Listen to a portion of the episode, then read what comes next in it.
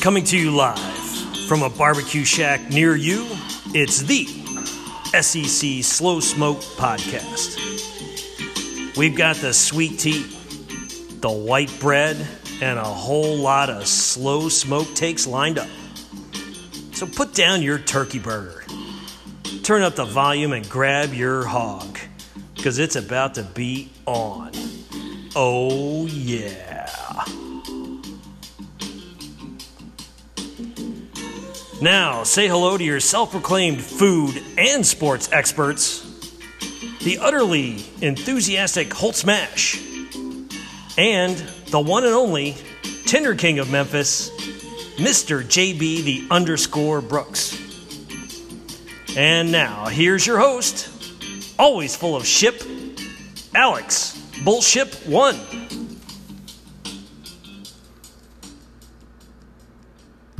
Welcome back to the official SEC Slow Smoke podcast. I'm not Alex. Uh, that was a bad impersonation of him. Uh, I'm Holt, Holt Smash, as uh, some people have called me in t- at times in my life. I'm also joined by the one and only Tinder King of Memphis, JB. JB, what's up?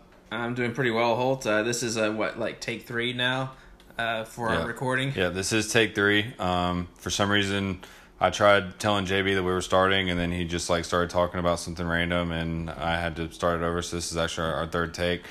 You know, I mean, no one really had to know that, um, but I guess since you brought it up, we'll we'll let the people know.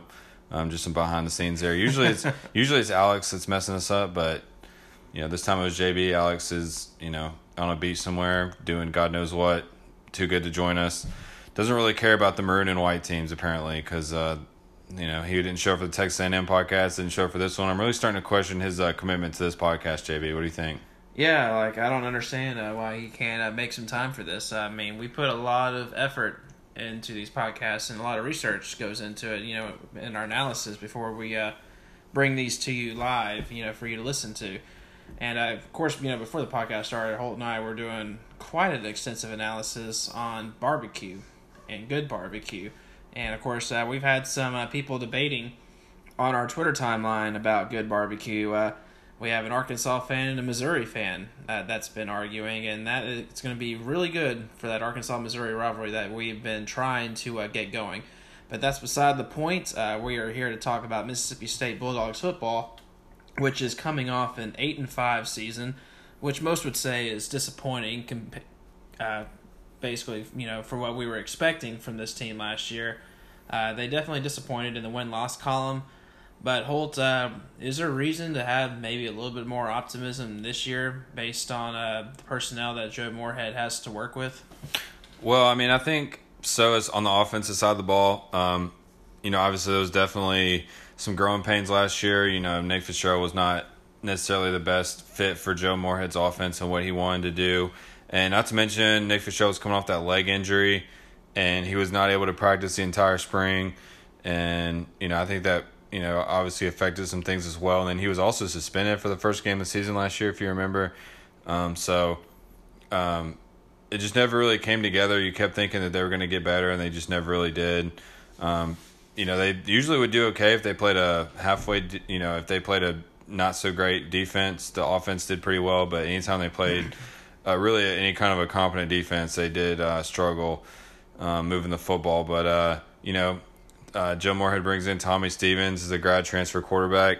Um, was the backup for Trace McSorley um, the last few years at Penn State. Um, obviously, Joe Moorhead is very familiar with Tommy Stevens uh, from that time. Um, and, you know, Stevens is going to fit the system a little bit better. He's more of a traditional pocket passer type quarterback, but, he, you know, he has some athleticism as well. He's a, you know, really big guy um, with a big arm and, you know, played some running back and receiver and some, you know, I guess like trick formations with Penn State and, you know, had a lot of hype. Um, I think the backup quarterback is always a pretty popular guy, but Penn State fans really seem to love uh, Tommy Stevens, and a lot of them thought that he should have started over Trace McSorley at certain points of you know their career. I don't necessarily know if that's true or not, um, as far as like you know whether or not that's actually um, you know a good opinion or not. I think sometimes fans are just fans, and they always think the backup is awesome, but. uh you know, he Trace McSorley obviously moved on, and he had a chance to win the starting job this year, and he was not uh, guaranteed that starting job at the end of spring practice, so he decides to move on and reconnect with uh, Joe Moorhead. So uh, it'll be interesting to see how that works out. There's also um, a couple new faces. Um, at receiver, um, they bring in uh, the kind of the guy who's been surprising at camp so far, JaVonta Payton, um, a wide receiver. Um, was obviously a very bad position for Mississippi State last year as well. Um, you know, he's coming in from junior college, not maybe the most highly recruited, but really been turning a lot of heads in practice, and he's somebody you expect to contribute this year. And um, probably the most surprising addition to this offense uh, this offseason has been Isaiah Zuber, a um, transfer from Kansas State, was Kansas State's leading receiver last year, and his grad transfer is eligible to play right away. Probably one of the biggest additions. Definitely expect him to uh, make a little bit of an in- impact this season. And kind of, you know, those two guys plus, you know, some talented guys who were already there who just never really um, got it together last year. Um, you know, it looks to be a much improved receiving group, which has really been a weakness for Mississippi State since um, since Fred Ross and Jordan Wilson moved on a few years ago. Um, so yeah, I mean that's kind of where we are on the offense. You know, they lose Elgton Jenkins on the offensive line.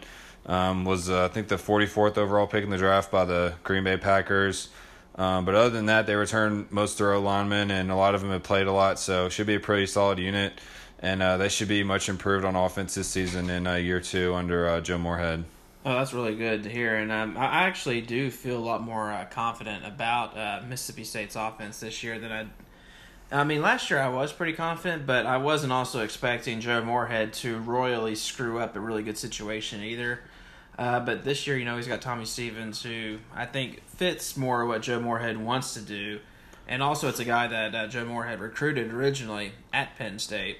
So if he if he recruited him, he obviously know obviously knows that he uh, fits his system. So I'm I'm really hoping to see what the offense is going to produce this year under uh, Tommy Stevens, assuming that he is a starter. I mean, I'd say it's probably like a 99.9% chance that he will be the starter on uh, the opening day. But I, I think the offense this year could be a lot better than it was last year. My biggest concern would be how far off does the defense drop from the number one ranked defense from last year. I mean, Bob Shoop is an outstanding defensive coordinator, but he's got his work cut out with only, I think, maybe three, I would say three guys that started from last year that are back uh, this season. So he's, he's got his work cut out, but, you know, Bob Shoop is incredible, and I think he'll still put out a pretty good defense, but I'm wondering how far off it will drop from last year. Yeah, I mean, that's really the question. I mean, obviously, they were an elite unit last year, and, um, you know, Mississippi State's problems last year were definitely not on the defensive side of the ball. Um, I think they, I don't have the exact stats right in front of me. I'm just going off of memory, but I believe they held um, eight of the 12 teams they faced to their lowest point total of the season. Um, they held they held Alabama to their lowest yardage total of the season. Um, you know, pretty much just, you know, I mean, even in the Ole Miss game, I mean, I think Jordan Ta'amu got injured in that game, but you know, Ole Miss's offense had been putting up. They were like a top ten offense in the country, and Mississippi State held them to three points on the road. So, you know, they were just a really dominant unit last year, and none of their problems last year stemmed from the defense. I mean, it pretty much all came from the offense, putting them in bad positions and just not being able to move the ball against those quality defenses uh, when they had to face them. So, um, yeah, I mean the obviously, you know, they lose three first round draft picks off last year's team Jeffrey Simmons, Montez Sweat, and um, Hard Knock star uh, Jonathan Abram, um, and uh, probably Jonathan Abram is probably my favorite player I've ever watched play at Mississippi State. I just I am really gonna miss watching him play. Um, but the good news for Mississippi State is um, they had a decent amount of injuries on the defensive side last year, which is surprising considering how good they were. But uh, because of those injuries, uh, well, first of all, you got a few guys coming back from injury, like uh, Marquiss Spencer and Brian Cole um, who are both really good players, um, proven really good players that were injured last year that are back. And then you also have a lot of guys who got to play because of some injuries um, that were able to get some experience. So even though they're maybe not actually count as returning starters, they did play a lot last year and make some impacts last year. You know, guys like uh, Maurice Smitherman and Jaquarius Landrews and CJ Morgan Walker in the secondary um, are all guys who got to play a lot last year due to injuries uh, to some other guys. Um, so even though they may be listed as first year starters, they, um, you know, they rounded out the season last year starting, and they, you know, um, did a good job. Um, especially Maurice Smitherman, I was really impressed by him. he's somebody that I've really liked ever since he was getting recruited. And um, he's battled through some injuries throughout his career, but he was finally healthy at the end of last year, made some big plays. And even though he's a little bit undersized, he actually is a really physical player. And uh, if you remember that Egg Bowl last year, had a really outstanding um, interception um, on the goal line against um, uh, Matt Corral. Matt Corral, the Golden he, Corral. He threw that. He threw like almost a perfect pass, but um, it was stripped away. It looked like from our angle that it was actually caught for a touchdown, but he was able to rip it away, and it was a, a really good play. And you know, they just they got a lot of really talented guys. That you know, the honestly the linebacking core is probably going to be the strength of this team. Erroll Thompson's first team All Conference. You know, Willie Gay is a really exciting player. Um, has battled through some injuries this uh, this fall camp, so hopefully he's ready to go when the season starts. And then you know, Leo Lewis is a really solid you know linebacker and he's the number three guy. So I mean, you look at that linebacking core, and that has a chance to be really good. So hopefully, not too much of a drop off this season uh, for the defense. Well, that, that's really good to hear. And uh, the one thing I have noticed for uh, Mississippi State for both sides of the ball is that their whole starting lineup for both sides is most likely going to be all juniors and seniors, which at least these guys are old and they have some experience. And like you did mention on the defense, I mean, some of these guys did play a lot of snaps last year. I mean, they were just shadowed by some of the bigger stars. I mean, namely guys like uh, Chauncey Rivers, who, you know, played behind uh, Sweat, and then another guy, Fabian Lovett, who redshirted last year, who was factoring, was figured to factor into the uh, rotation on the defensive line this year. So, I mean, there's a lot of experience on this defense, which should really bode well for them. Uh, I mean, it's obviously not going to be as elite as last year, but you know that's really good for Bob Shoop to work with, and I mean I, th- I think it's reasonable to think this defense could be a top thirty defense still, and you're and we're hoping you're expecting the offense, which was ranked what uh, I think it was ranked seventy first in total offense last year. I mean, if it were to crack into the top fifty, I mean you're still expecting a pretty decent decent team. Yeah, and that's not even a huge step forward for this offense. And I mean we, you know, we talked about, um, you know, that ranking doesn't seem as bad, and that's because. Um, they did so well against some of the bad defenses that they played. Um, it was, but when they played those good off those good defenses last year, like Kentucky, Florida, LSU, Alabama, and even Iowa in the bowl game, they just really could not do anything, and that was really um, kind of the story of the season. Was you know the offense not really being able to get it done. So, I mean, I think the biggest question marks for this team going into the season are, I mean, just the passing game. If I can just say that like all as one because it's it's not just the quarterbacks. It was I mean you know Nick Fitzgerald maybe not the most awesome passer of all time, but didn't really have a lot of help at receiver either. I mean there was a lot of drop passes, um, you know not a lot of separation being created by those receivers, and not necessarily a lot of you know help from from that side of the ball. And then the the next biggest question on the defensive side for me, you know last year the defensive line was the strength, and this year I think the secondary and the linebackers have a chance to be the strength. And uh, the real questions are going to be uh, specifically the defensive tackles. I think defensive end they should be okay, but defensive tackle, you know, you got um, Lee Autry who's played a lot. Um, he's going to be a senior this year, and then you got after that a, a whole bunch of freshmen. So you got a one redshirt freshman Fabian Lovett who JB mentioned, um, actually an olive branch guy. So shout out to Memphis, and then um, you know Nathan Pickering is a true freshman, Army All American or uh, Under Armour All American, I believe. Five that, star wasn't Yeah, he was uh, he was a four star. I think it depends on what service you look at, but I think most of the services had him as a four star. Let's see, he was a five star for or actually no. Let's see, Pickering. No, excuse me, he was a four star. Uh, consensus, but the guy I'm thinking of was Charles Cross, who was Yeah. five star on two of the three main uh, sites. Yeah, Charles Cross is a offensive lineman. Um, really highly recruited guy that they were able to get away from Florida State uh, late in the process as well. So Joe Moorhead did a pretty good job on recruiting on the uh, def- on the offensive and defensive lines in the last recruiting class. So you know, it's definitely a line of scrimmage league, so that's very important. But you know, those defensive tackles are going to have to grow up fast because you know, as I said, they got one. Uh, they got one senior and then a bunch of freshmen, and another guy I want to shout out to is uh, um, Jaden Crumedy. Um, is a guy that I think has a chance to make a big impact this year. He's a redshirt freshman as well. Um, really been turning a lot of heads from the reports I've been reading from practice. So hopefully he's a guy who can come in and make a big impact. Uh, you know, he was one of those guys that was kind of a tall, lanky guy in high school and is now put on like a ton of weight and now was a you know up to over 300 pounds. So just a real big physical guy with some a lot of athleticism. So it'd be fun to see what kind of a player he kind of turns into.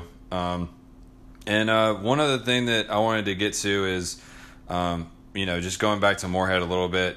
Uh, you know, the best player on this team is someone we haven't probably even mentioned yet. Uh, the guy that probably um, most people are aware of, and that's Kylin Hill. Um, he had a really big first half of the season last year. Uh, kind of got a hamstring injury in the LSU game and wasn't really um, able to make a big impact the second half of the season. But, um, you know, I mean, what do you think? The I mean, I think the issue for this team last year obviously was the passing game, but between Kylin Hill and Aeris Williams, they had two really good running backs who were not getting the ball. And I mean, like, is that falling Joe Moorhead? Does that fall on the passing game for not being good enough to take advantage of teams stacking the running game? And what do you think about that? Yeah, I mean, I thought, I mean, not to be disrespectful to Nick Fitzgerald, but he just was not really that great of a passer. I mean, he had a cannon of an arm, but his accuracy and timing was just completely off. And the and when you have combined that with receivers that struggle to get separation and get open, it's not a very good um, combination.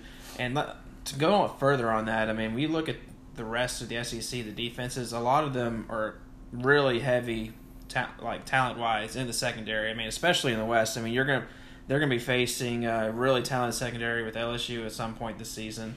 Uh, Alabama, they're always going to be good. They got a really good secondary this year.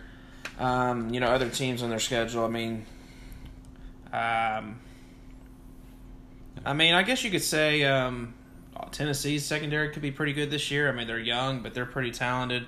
Uh, Auburn's uh, defense, you know, their secondary is going to be pretty solid too. So I mean, that's definitely um, you know some work that needs to be done with the receivers. And I mean, like you said, they did struggle getting separation last year, but uh, you can only hope that uh, they can improve on that and have Joe Moorhead scheme in ways that they can uh, improve their route running and get open and help out Tommy Stevens a little bit.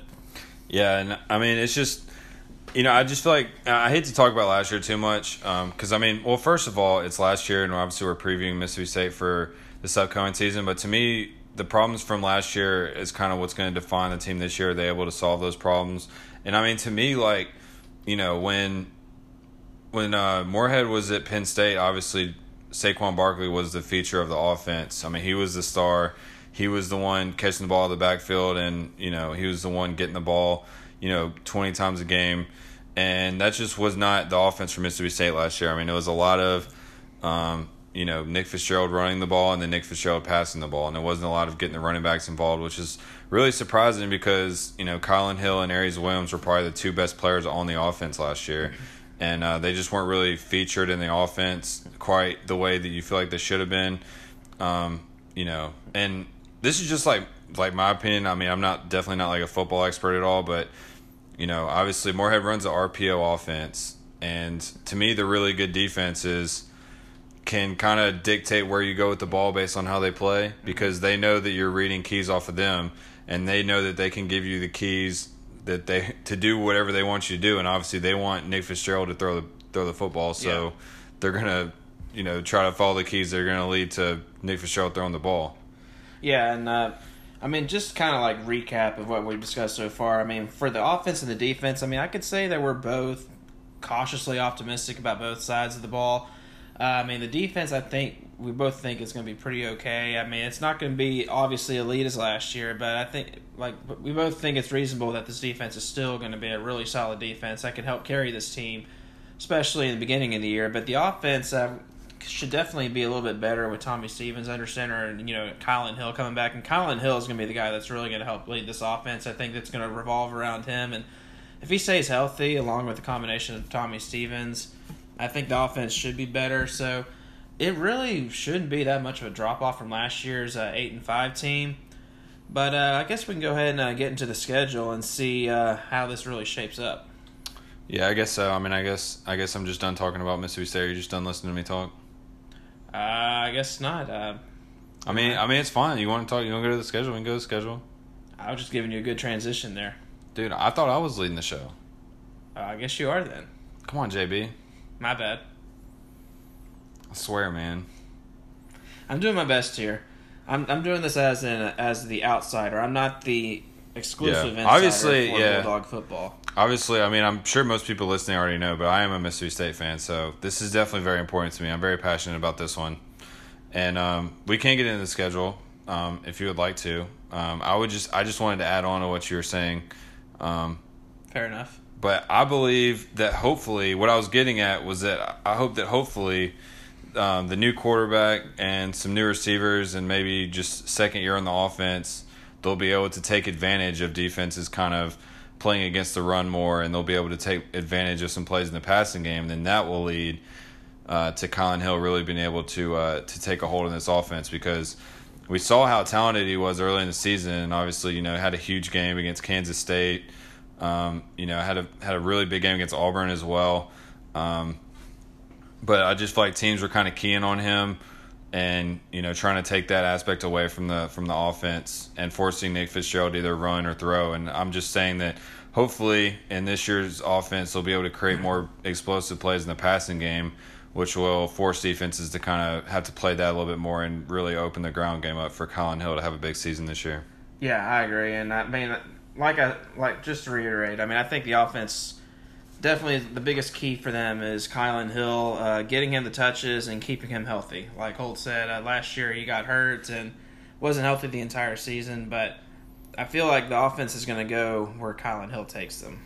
All right, and now uh, we can get into the schedule. Um, first week, um, August 31st, traveling down to New Orleans for a Nala. neutral site game against the University of Louisiana, which formerly known as Louisiana Lafayette, the Raging Cajuns. Um, should be kind of a, I guess, decent matchup. I mean, I'm sure Mississippi State going to be, you know, pretty heavily favored in this game, but you know, it's in New Orleans and Louisiana Lafayette's not terrible. They're not terrible. I think this this matchup would been a lot more fun if this was baseball, but this is football, and uh, Mississippi State's an SEC team. Lafayette is not. I mean, i you'd have to imagine that uh, states should be able to uh, roll over Louisiana Lafayette, even with this in New Orleans. Yeah, you would definitely hope so. And then obviously week two playing Southern Miss. Um, you know, obviously another group of five team, uh, but it is an in-state game, so obviously a lot of you know Southern Miss people are going to be really up for this game. I know a lot of fans at Southern Miss are probably going to have this game circled. I know a lot of players at Southern Miss probably going to have a chip on their shoulder, feeling like you know they're maybe a little bit slighted because Mississippi State didn't offer them at some point in the recruiting process. But uh, do you think there's anything to worry about for this game? Well, this is not the same Southern Miss of old that we're used to that could play SEC teams and beat SEC teams regularly. I mean, I remember they've beaten uh, Mississippi State at times, they've beaten Alabama at times, they've beaten Ole Miss uh, in the history, at least in the last 15, 20 years. I think, namely in like the late 90s, early 2000s, mm-hmm. Southern Miss was having some really good teams that were top 25 teams at that point. But this isn't the Southern Miss that we're accustomed to seeing, and – I know they will be highly motivated because I mean this is an in-state game, and these are likely guys that did not get offers from Mississippi State or Ole Miss, the two SEC schools in the state. So you know they're going to have this is their biggest game of the year. They're going into Starkville. They're playing in a probably the best environment they'll play in that entire season. They'll be ready for it, and I I think they can give them a game for at least a half. But I mean the talent for Mississippi State should be able to take over. Yeah, I hope you're right. Um, I'm gonna go with Mississippi State as well. Um, I don't know why I always get nervous when they play Southern Miss.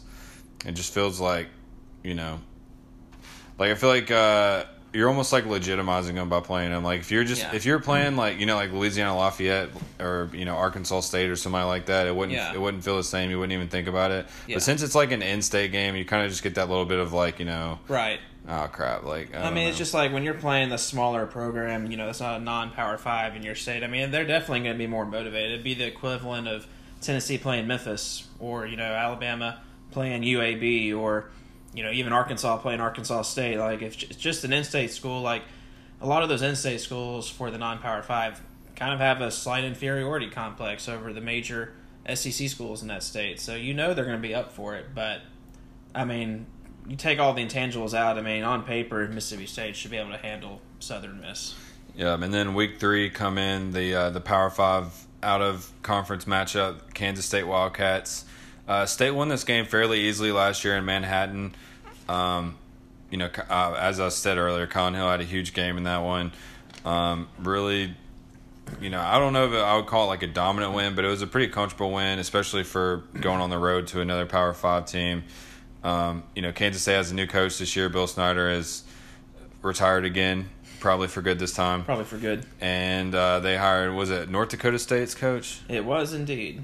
And uh, so, good hire. Yep. Really underrated hire. Yeah, I, I agree. And you know, I don't know if he's going to be able to come in year one and win with Bill Snyder's players, but I definitely think that long term that's going to be a good hire. But I think year one, I think Mississippi State's got a significant talent edge in this game. Yeah, for sure. But like, just to talk about Kansas State just for about twenty seconds, like I just I absolutely love that hire for them.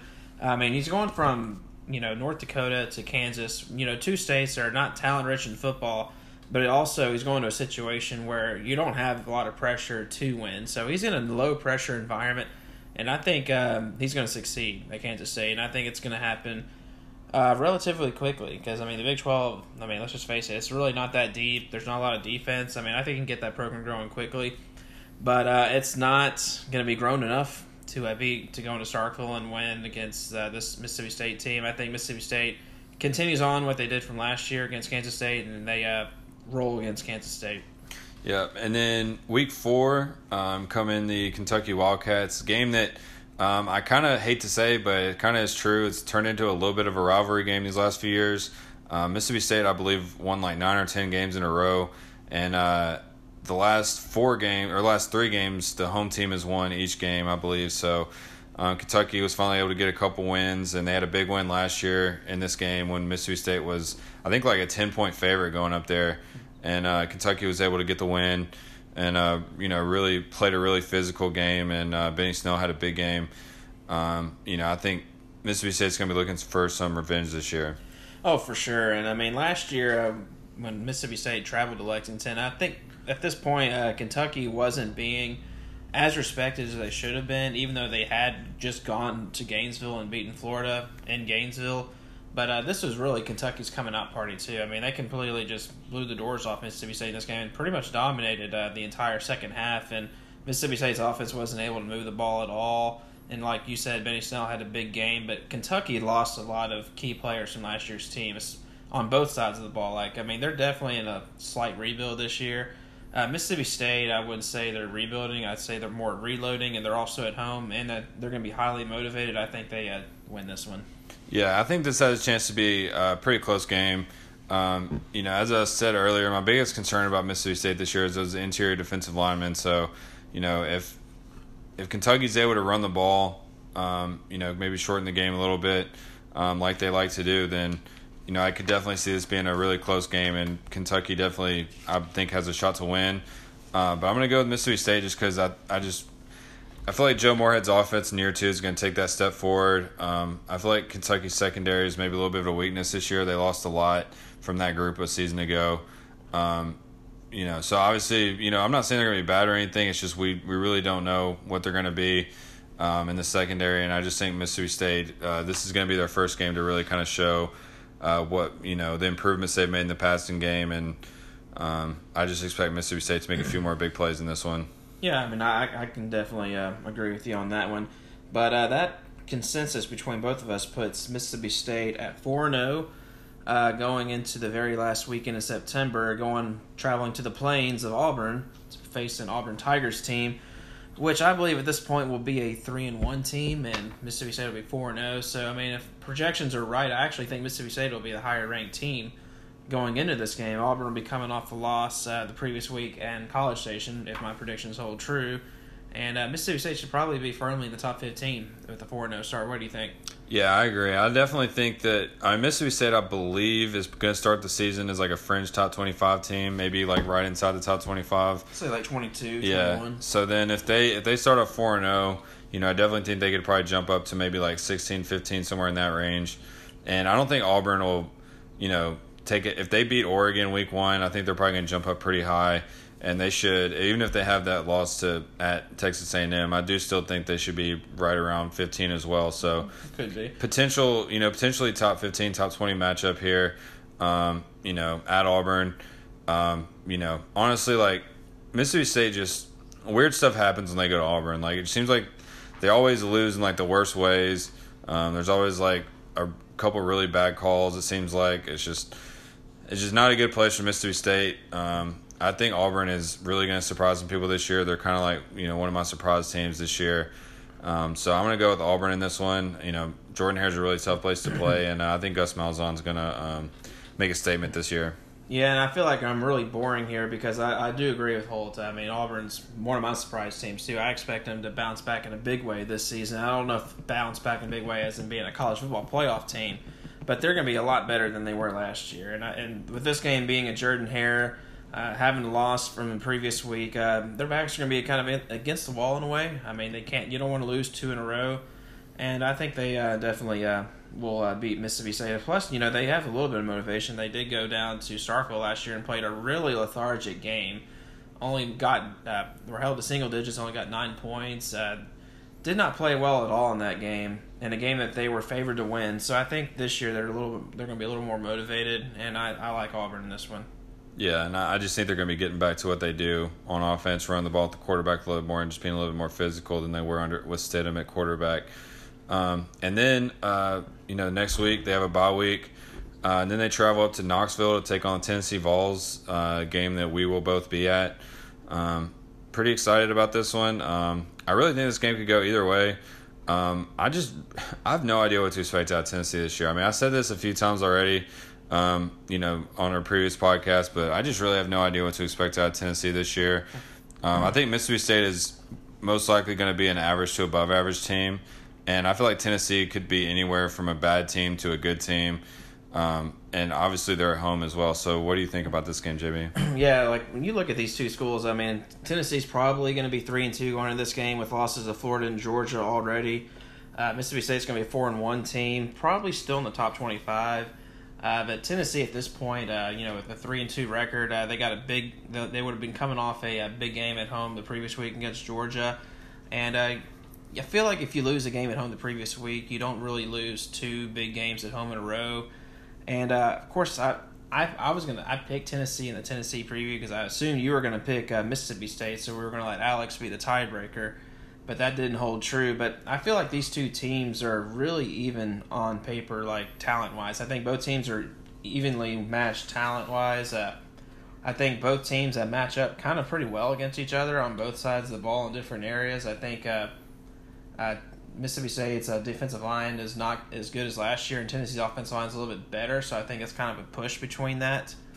And I think uh, Tennessee's uh, secondary is going to be one of their strengths, which matches up well with Mississippi State's wide receivers who struggled at times last year. So there's a lot to look at both ways. I, I really have no idea what to expect from this Tennessee team. Like you said, I, I got their floor at around six wins. They're ceiling, ceiling at nine, but you really just don't know what they're going to put out this year. But I got Tennessee winning this one just by default. Uh, it, was, it was, this was really hard to pick. I'm probably not even going to make an official pick for this one until the week before. Of course, that goes pretty much goes for every game, but this is one of those games that I have circled that – I really have no idea what to expect, but I am going to go with Tennessee for now. Yeah, I'm going to go with Tennessee as well at this time, just because they're at home, and you know, I I think Mississippi State. You know, I mean, I don't know. Like honestly, like I just have no clue. Like I, I, I really want to pick Mississippi State to win this game. I think this is a game that a lot of Mississippi State fans think they should win. Um, there's actually been like a lot of argument among uh, Mississippi State fans about this game. Um, a lot of them feel like that, you know, they should they should this is a game that they should win and a lot of Mississippi State fans think that this is going to be a really tough game so um, you know it's kind of a mixed feeling among Mississippi State fans and uh, you know I just think Tennessee being at home Jeremy Pruitt year two I think they're going to be much improved under him I think defensively especially is where you're going to see that um, the only thing that gives me pause is just the injuries that they've had on the defensive line and you know, I'm, we still haven't had a ruling on Solomon yet. I don't believe so. We have not. So um, we know that defensive line could uh, end up being kind of a weakness for Tennessee, and that's definitely not, uh, you know, it's definitely not ideal. I think secondary wise, Tennessee has a chance to be really good.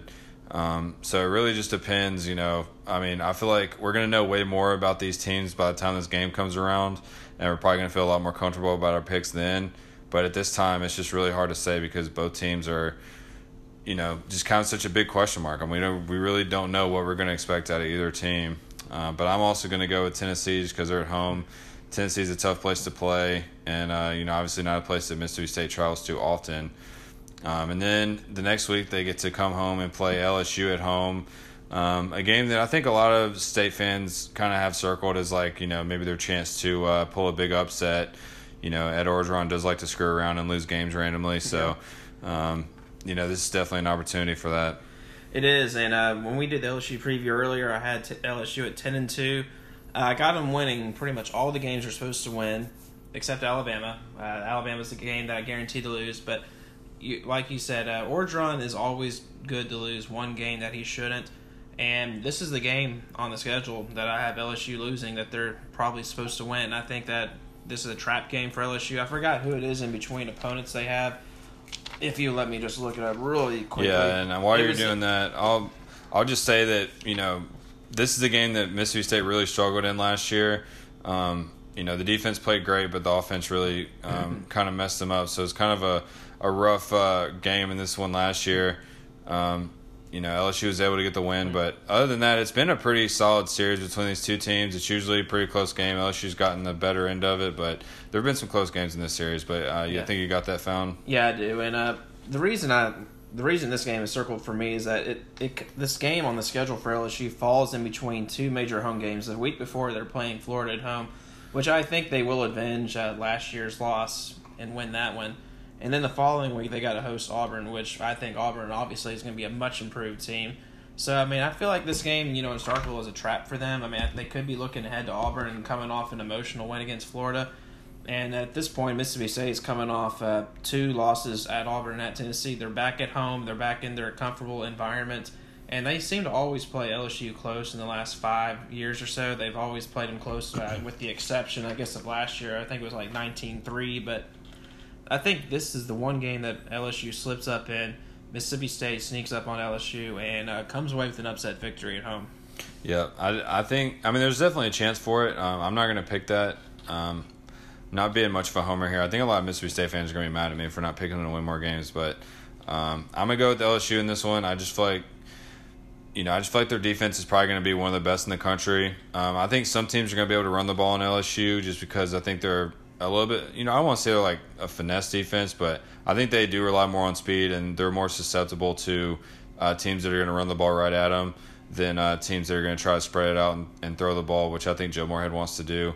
So, um, you know, I'm going to go with LSU in this one, and I just feel like um, defensively, Dave Aranda and all the talent they have uh, is just a little bit too much for Mississippi State. Um, and then uh, next week, October 26th, travel to College Station and take on the Aggies, a team that we think uh, we actually just did their preview, and uh, we feel like they have a chance to be a much improved team this year. Yeah, like I really do like this A and M team. I think they're really one more year away from being a uh, college football playoff contender. Even though they are ranked, I think by most pundits and firmly in the top fifteen, some even in the top ten. But I still think they're one year away from the college football playoff contention.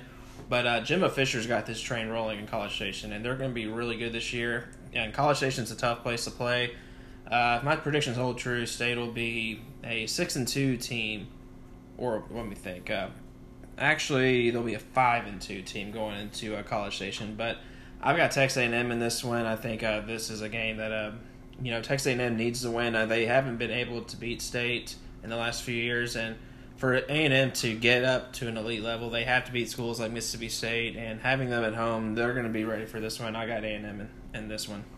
Yeah, I mean, I'm going to go with A&M as well. Um, you know, I was, this is a game that Mississippi State has really dominated uh, the last few years.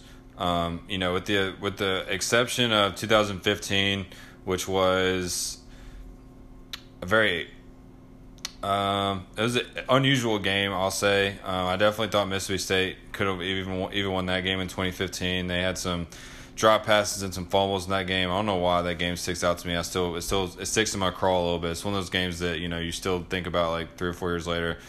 Um, but uh, you know Mississippi State has pretty much dominated uh, this series. Um, other than that game, the last five years they're four and one. They've won three in a row. You know I know A&M fans are probably really happy to see Nick Fitzgerald move on, who just, you know, as much as he struggled throughout his career, he always seemed to play really well against Texas A&M. Um, even last year, had some really big plays in the passing game uh, against uh, Texas A&M. Um, you know, and even in that, uh, if you remember that uh, 2016 season where Mississippi State lost to South Alabama, and they were, you know, really Yeah. struggling that year. They had a horrendous defense that season, and uh, Peter Sirmon. yeah, and then uh, Texas A&M is number four in the original college football playoff poll, Yeah. and there was a lot of controversy about that because I believe they they had one loss and they were ranked ahead of um, someone else from another conference who was undefeated, I think, and there was like this whole big thing about it, and everybody was all upset, and then it, Mississippi the score the final score was 35-28 Mississippi State, which made it look close. But Mississippi State really was in control of that game. I remember Nick Fitzgerald had like a 60 yard touchdown run in the first play of the game, and uh, Nick Fitzgerald, like I don't know what it was, but he just like always played his best game against Texas A&M. um, so I know Aggie fans are excited to see him move on. Um, but that being said, I do think that uh, Texas A&M is kind of moving in a different direction um, at this time under Jimbo year two. They're recruiting really well. I think they're going to be a lot more physical this year, as I've, I've said pretty much every time we talked about A&M. That's what I always say is they're going to be more physical this year. They're going to be able to, you know, run the ball. They're going to be able to stop the run better. Um, you know, we just have questions about their defense uh, in the secondary, which I'm not entirely sure that Mississippi State's going to be able to take advantage of anyway. Um, you know, I mean, I do expect Mississippi State's passing game to be improved, but you know, maybe not quite enough to uh, go on the road and uh, get a big win in College Station. Yeah, I would tend to agree with you. So I think at this point in the season, uh, you got A and or not, sorry, not A. You got Mississippi State at four and four. I've got uh, Mississippi State at five and three. Uh, so then the following week, they are going to be traveling to uh, Fayetteville, Arkansas. So back to back road games. Uh, now they're playing in Fayetteville. A lot, um, I wouldn't say easier environment, but not as talented of a team as A and M. And uh, by this point in the season, I mean, it's kind of remains to be seen how Arkansas will stand at this point. I would kind of tend to think that Arkansas is still another year away from competing for a bowl position. I know Vegas has set the over and under at six wins. I don't really buy that. I still I think they're probably more in the four or five win category. I mean, Chad Morris has got the program headed in the right direction, but I mean, what Bielema left there was really horrendous. Like his recruiting was horrendous, and the players he recruited were really bad for his system. I think they're another year away. I think Mississippi State goes into Fayetteville, and I think they should be able to uh, really win this one. Um, I mean, fairly easily. I mean, they beat them fifty-two to six at home last year, and I mean, I'm not going to say it's going to be that bad of a score, but I still think they can beat them by double digits. Yeah, and I mean, this is a game that Arkansas fans probably have circled as well. I think uh, Arkansas fans before the season are probably thinking like, you know, okay, we're going to beat, you know, or we're going to get Ole Miss early in the season. We're going to get Kentucky and then Mississippi State. Um, those are probably the three conference games that they're looking at, thinking that they have a chance to win. Um, and then you know maybe Missouri as well, but I think those three games especially are the ones that they're looking at, thinking that you know they can get a big win and um, you know finally get a little momentum going. Yeah, they would need to win at least two of those three, along with their four non-conference games, in order to make it to a bowl. Which I mean, I could say it's attainable, but I am I'm not a negative person on Arkansas. I really do like Chad Morris, and I, I like what he's bringing to the program, and I, I think he's going to right the ship.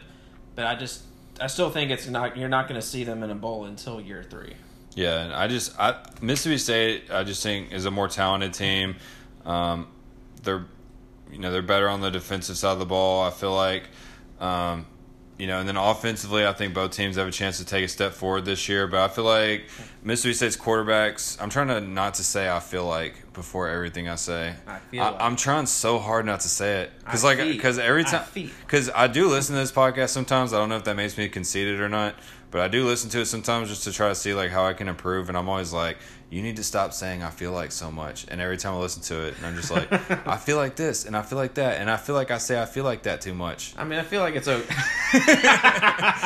Yeah, it took you a second. right. Took you took you a second. You got it. until I, until I said it here. But I feel like I feel like, but you know,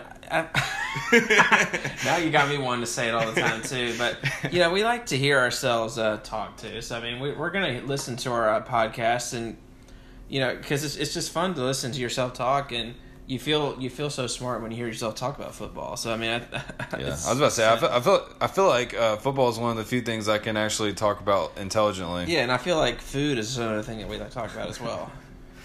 But anyway, I feel like we should get back to this schedule. Yeah, I feel Um, so too. But anyway, so I think that they're going to go up to Arkansas and get the win. Um, they're just overall a better team, in my opinion. Um, you know, Chad Morris. Just I'm just not really sold on him. Like I just you know I look. Arkansas fans, I really do love you guys. Like I promise I do. We've had so much support from Arkansas fans, like way more than any other fan base. Yeah. And we appreciate that. We appreciate that like so much. And I wish that like I could sit up here and say that Arkansas is gonna surprise everybody this year and have like an awesome offense and Chad Morris is the answer. But I just I don't believe that right now. Like I just don't.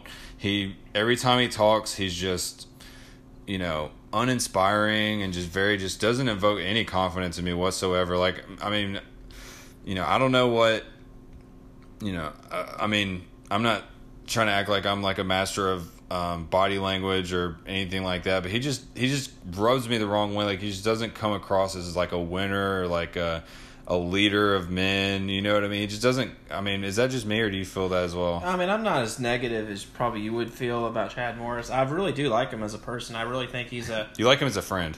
yeah, like I think he's, I think he's a good father figure for these players, and I think he's got them heading in the right direction. I don't know if he's going to be a coach that's going to get Arkansas to like Petrino's level, or even maybe even Houston Nutt's level, where he had where Houston Nutt had a few teams that you know winning ten games a year. But I do think Chad Morris is going to get him back to a bowl. I mean, he did it at SMU, and I mean, my God, look at SMU in that program. But I don't know if Chad Morris is the guy that's going to get them to an elite level. But I do think he's going to get them back to uh, competing and going back to bowls. And like I said earlier, like man, I think by year three they should be back in bowl contention. But I still think they're a year away, just because Bielema in the second half of his tenure did an absolutely horrific job. Not just not just recruiting, but coaching on the field. It's, it's just almost like he just mailed it in the last few years.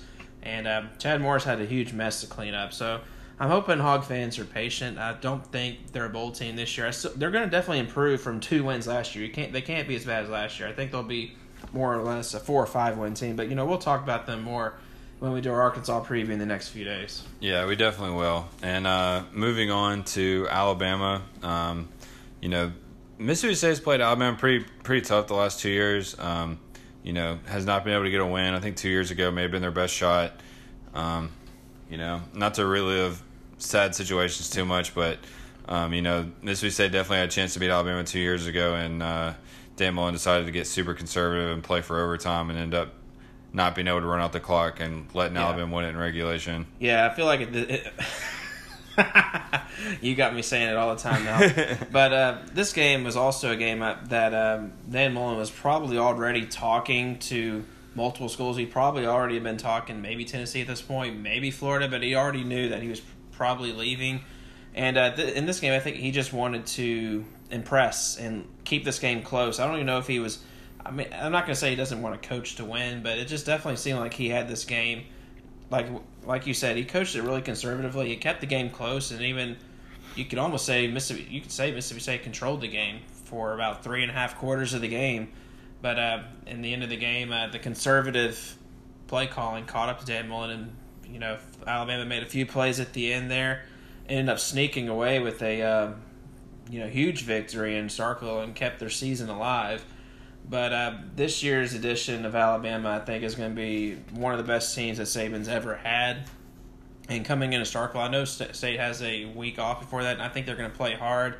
But this Alabama team is on another level. I mean, when we talk about Alabama in their preview, I'm to just tell you right now, they're going to pretty much roll through their entire schedule and beat pretty much everybody by double digits. And I don't think it's going to be any different in this one. I think they beat Mississippi State by double digits. Yeah, I mean, I just I think Alabama's just too good. I think they're too loaded. Um, they're just they're absolutely stacked at every position. I mean, the skill positions on offense are just ridiculous. You know, Tua, all those receivers, you know, they're just loaded. I mean, their fourth or fifth best receiver would be the best receiver on most other teams. Um, so I mean, they're just absolutely stacked. They got so many weapons. You know, I think the defense is going to be improved for Alabama last year. You know, last year Alabama's defense was good but not great, especially by Saban standards. So you know, I definitely expect the defense to be better this year. Um, you know, I mean, I think Mississippi State's good enough. I think Starkville's a tough enough environment to where um, they could give Alabama a tough game at least for you know the first Yeah. first half, maybe even the first three quarters. But I just I think Alabama just got too much, and I just don't think Mississippi State's offense can keep up with them. Exactly. And one note I will make about Alabama, we'll talk about that when we do the Alabama podcast, but the the hire of Pete Golding as defensive coordinator was a really underrated hire. Uh, just a couple years ago in 2017, he had UT San Antonio's defense top 10 in total defense. And you don't really see schools outside of the Power Five that rank that high in total defense. So this guy can definitely scheme, and now he's got the best athletes in the entire country. So watch out for that. But uh, like you said, uh, we got we both have Alabama rolling into this game. So the very following weekend, Mississippi State's going to have a breather with Abilene Christian from Texas and Abilene, Texas. Uh, this is kind of be like the Stephen F. Austin game from last year. This should be a really easy FCS opponent. In you know, sandwiched between the Alabama and Ole Miss game before the Egg Bowl. I even if Mississippi State were to be looking ahead, they should still roll through this Abilene Christian team. I mean, I, you probably agree with me, Holt. Yeah, and there's not really much to talk about here. I do uh, appreciate Mississippi State scheduling this for their homecoming game. Most teams probably would have done something in the middle of the season against a conference game. We've, seen, we haven't seen that a lot this year. Yeah, a lot of conference games with homecoming. Like, I don't know why schools are doing that because it's just given the, the opposing conference opponent motivation. Nobody wants to be the homecoming opponent when you're yeah. traveling on the road in the SEC. But what if they did it for LSU, like just to make like a total, just like I think it, the funniest one to me would have been if they did it for Kentucky because yeah. Kentucky's already disrespected enough in this mm-hmm. conference. Mm-hmm. And then they, and then for if Mississippi State had the audacity to do it after losing in Lexington last year and having homecoming this year for Kentucky, that would have been the funniest thing for me. But yeah. I, I, I respect but Mississippi I feel State like you can't this way. Yeah, I do too. But I feel like you can't schedule a homecoming game when you haven't even played a road game yet. Right. You know what I mean? You're coming off a neutral site game and then three straight, and then two straight home games. Uh, and then a homecoming, I just don't think that works. I think maybe they could have done it for LSU. It would have been pretty funny, just kind of like troll them a little bit. Um, but you know, it's all good. It's what it's probably probably the smart decision to just go ahead and wait till November 23rd when everyone's freezing to uh, to do the homecoming. But um, you know, then the next Thursday they got a short week. Um, you know, then Ole Miss comes to town.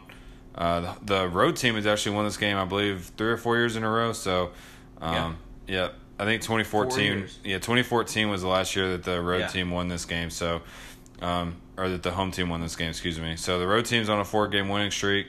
Um, you know, I think I just don't really expect much out of Ole Miss this year. I'm just not really sold on them. I, I do think that uh, they're going to have two really good running backs, uh, Scottie Phillips and Jerrion Ealy, the true freshman five star.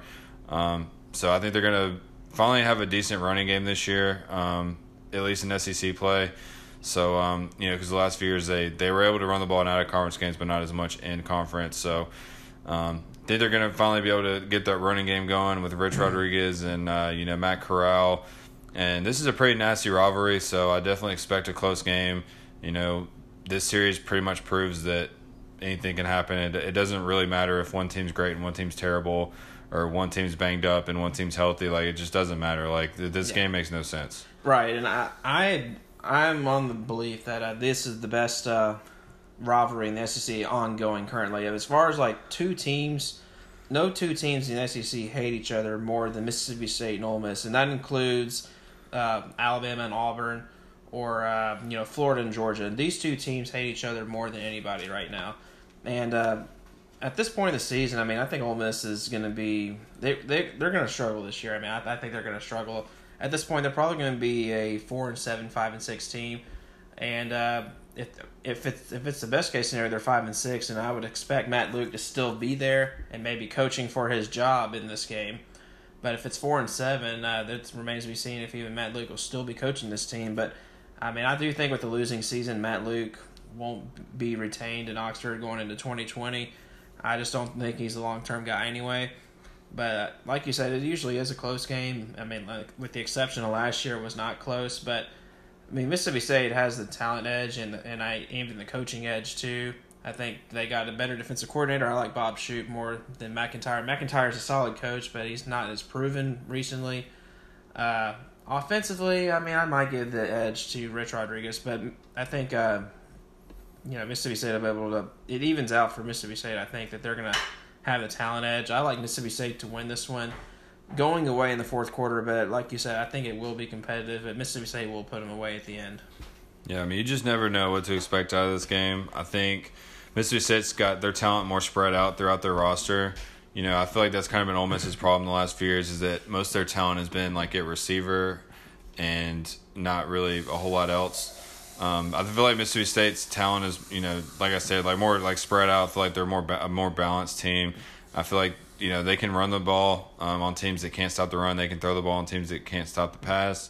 You know they're like they're good enough to take advantage of like other teams' mistakes. Is basically what I'm getting at or weaknesses. So um, I think Ole Miss has definitely got some weaknesses coming into this season. You know I still don't trust their defense at all, even with MacIntyre. I think they'll be improved, but still not great. Um, I just I don't see them going from like 120 something in the country on defense to, you know, like 60th. yeah, like I mean, the, even if they take a big step forward, it's still going to be a below average defense. I think so.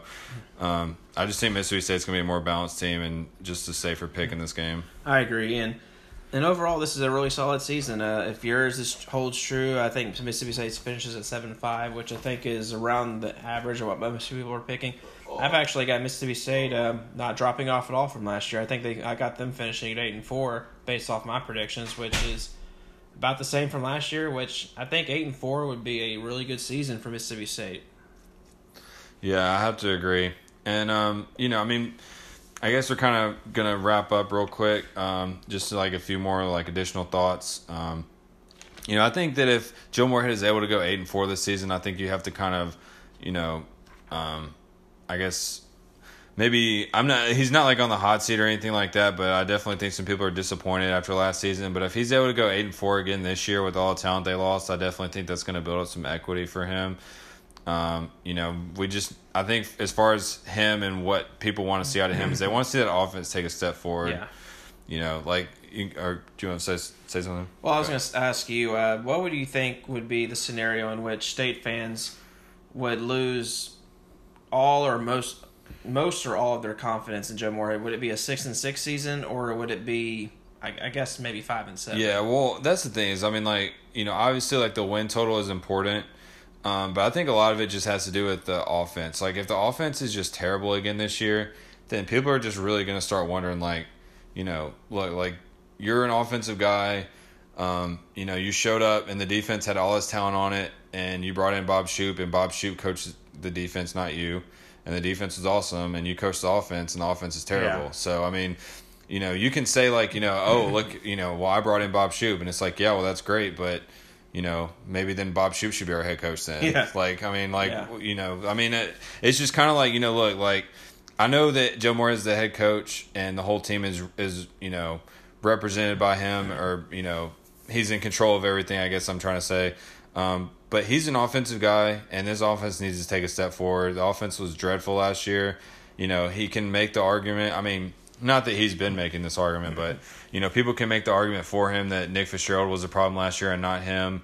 Um, the fact is, he could have catered the offense more to Nick Fitzgerald, in my opinion. He could have gotten the running backs more involved, in my opinion, because those were, you know, Aeris Williams and Kylin Hill were yeah. the two best players on the offense last year. Right. So I mean, to me, it comes down to the offense and how does the offense look this year. Yeah, and and that one question that will be answered for sure is uh, was last year's issue Joe Moorhead or was it Nick Fitzgerald not fitting Joe Moorhead's offense? I I think that question will be guaranteed to be answered this year. We'll know how good the offense can be this year. I think that question will for sure be answered. Yeah, and I mean, you know, we t- we talk about, and we'll talk about Tommy Stevens and Keytaon Thompson just for a moment because we didn't talk about him a ton early. Um, but you know, neither one of them has really played a ton. I mean, even you know, Tommy Stevens kind of has a reputation as being like a better downfield passer, but if you look at their numbers compared with Keytaon, like neither one of them have played a lot. Neither yeah. one of them played a lot of significant snaps, and there's not a huge difference. I mean, uh, Stevens' numbers are a little bit better, but not like significantly better. Yeah, I mean, you when you look on paper, I mean, they weren't that much better, but I mean, I think whoever uh, Moorhead chooses between the two, I mean, I, I would think Mississippi State fans will put all their confidence in. I think, I mean, most are saying that. I mean, most are believing that Tommy Stevens will be the guy, but Keytaon Thompson is a solid player too, and at times he looked better than Fitzgerald last year. I think he was definitely a better passer than Fitzgerald, and he maybe all along he should have been the guy last year. But Fitzgerald had all the goodwill built up. He had been the two-year starter in Mullen's system, and he was a redshirt senior. He'd been there. He'd taken his uh, you know battles through throughout. So I mean, I think at that yeah. point you almost had to, he almost kind of like had to let him be the starter. Right. But now this is um you know Moorhead's guys. Right. He's going to be able to make the decisions. I mean, you yeah. I mean, you have a senior quarterback who started for two years on a team that's expected to win. You know, you can't just come in and like be you know, changing quarterbacks and stuff like that. Um, Yeah. You know, but but what I'm saying is, I mean, well, a few different things. I mean, number one is like why. You know, if, if Nick Fitzgerald had to be the starter, then why did you ask him to do all the stuff that he couldn't do? And I think part of that is because Fitzgerald missed the spring you know, because he, you know, wasn't like full go like at the beginning of practice, like he was suspended for the first game. They didn't really have like all that time to figure out like, all right, what can he do? What can he do? It was kind of like they just kind of threw him straight into the fire and just kind of hoped hoped that he would get better throughout the season, and he just never Yeah. really did. Exactly. I mean, I think if he had a full fall camp and even spring, you would hope that Moorhead would have had the logic to see that, you know, to, to mold his offense around uh, Nick Fitzgerald's strengths. And I, it, his strengths are obviously it was, uh, you know, the read option and the option and, you know, draws and being run oriented and, you know, pass second. Right, and you know they also just need to get the the running backs more involved than they were last year, in my opinion. But uh, and then but you know just going back to Keytaon real quick, uh, just before we wrap up, because I do want to talk about him just a little bit, because um, you know I I think he's been doing well in fall camp this this year. Uh, coming into camp, I think most people expected Stevens to be the starter, um, and I think most people still do. I, I think I went into fall camp thinking about you know ninety percent sure that Tommy Stevens would start. Now I'm maybe more like eighty because apparently Keytaon's been doing pretty well. Um, it's just I worry about Keytaon just because number one, Fitzgerald was the guy last year and he was terrible, and at no point other than like one drive in the Texas A&M game did Moorhead let uh, Keytaon play, even though Fitzgerald was really bad. And then he goes out, he tries to sign Kelly Bryant as well. So um, you know, it's just I just feel like he wouldn't have done that if he really had all that faith in Keytaon, you know, like trying to, you know, basically go out and sign other quarterbacks. Like, you know, you'd think that if he had confidence in him, that he would have just, you know, stuck with Keytaon. Yeah, and I'm- I think Safe fans should be pretty happy with um, whoever uh, Joe Moorhead picks. I mean, you got to you got to have that confidence in your coach that uh, whoever he picks is going to be the right guy, and who, you can't go wrong with either one. Either either quarterback brings a lot to the table, a lot of positives, and I think that the season is going to surprise some people, ma- namely uh, non Mississippi State fans. I think a lot of Mississippi State fans are expecting State to go back to just being that the mediocre, you know, team that's just barely in bowl contention. You know, I don't think that's going to be the case for Mississippi State. I still think they're going to be a really competitive team this year. Yeah, I agree. And um, with that, I guess we'll just go ahead and wrap it up. Thank you guys for tuning in to the Mississippi State preview. Um, you know, I could have honestly rambled about Mississippi State season last year for probably like another 30 minutes at least, maybe another hour or so. Try to save you guys from that, and uh, we'll go ahead and get on about it here. And you know what? This uh, week is the last week that we have that we don't have a football game to look forward to on Saturday. Isn't that right? That is right, and uh, we also only have like just a few previews left. All we got left after this one is uh, Georgia, Alabama, and Arkansas, and uh, those are that's just three left. And we got, like Holt said, we only have one uh, week until Florida Miami play. Then after that, we got the big uh, opening weekend, which is the weekend that is probably the biggest holiday in my opinion. Yeah, I agree, and we will definitely be chilling in front of the couch all day for that. And uh, with that, we're just gonna go ahead and get up out of here. And uh, y'all have a good one, and don't be afraid to email us or tweet at us and tell us that we're awesome or that we say I feel like too much or you know whatever you want. Just just give us a shout out. What's up? Yeah, I feel like you all should um, definitely uh, tweet at us. We'd like to hear that. But on that, I will uh, sign off. I am your uh, co-host, Mr. JB underscore Brooks. Tender King of Memphis, That's right. and I'm Holt, aka Holt Smash eleven sixty six on Twitter. And uh, we'll see y'all next time. All right.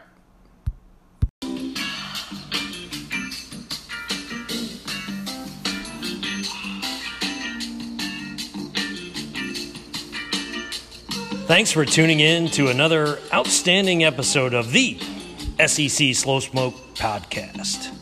Be sure to rate us and subscribe on iTunes or your podcast app of choice. Follow us on Twitter and Instagram at SEC Slow Smoked. Spread the good word on this podcast like the chili and cheese on your fries. If you like this podcast, tell a friend because there's plenty to go around. Oh, yeah.